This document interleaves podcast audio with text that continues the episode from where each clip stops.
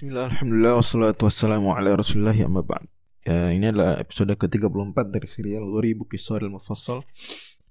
Hmm, Akan kali ini kita bahas adalah kata Al-Manfush Masih di ayat yang sama seperti sebelumnya.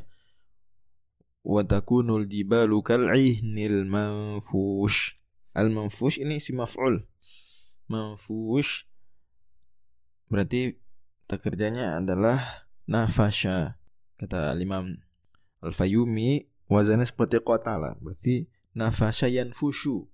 Masdarnya kata beliau nafshan. Yang artinya menyebarkan. Al-mafus yang disebarkan ditebarkan atau dihamburkan. Dan memang ini makna istiqoqinya kata Imam Ibnu Faris dalam Maqaisul nun fa dan shin menunjukkan intishar ketersebaran Makanya kata ini muncul juga dengan bentuk agak berbeda di surat Al-Anbiya surat 21 ayat 78. Kata Allah Subhanahu wa taala, "Idz nafashat fihi ghanamul qaum." Ketika kambing-kambing satu kelompok orang nafashat itu berkeliaran pada malam hari.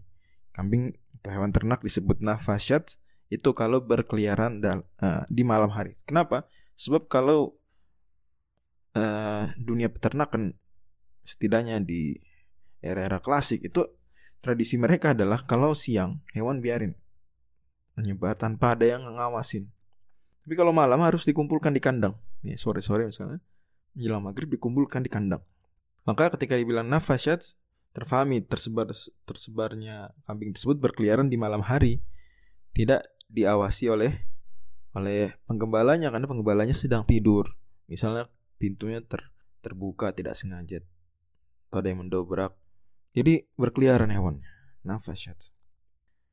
Dan makanya ada riwayat Umar bin Khattab radhiyallahu pernah melakukan inspeksi ya di pasar. Kemudian beliau melihat ada seorang anak muda jualan uh, kurma-kurma muda, tapi ditumpuk kecil gitu, padat.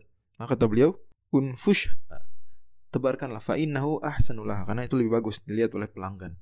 Kalau kurma agak lebar tempatnya, tempat lapaknya enak ngelihat dibandingkan kalau kecil orang harus lihat-lihat. Begitu Allah Assalamualaikum warahmatullahi wabarakatuh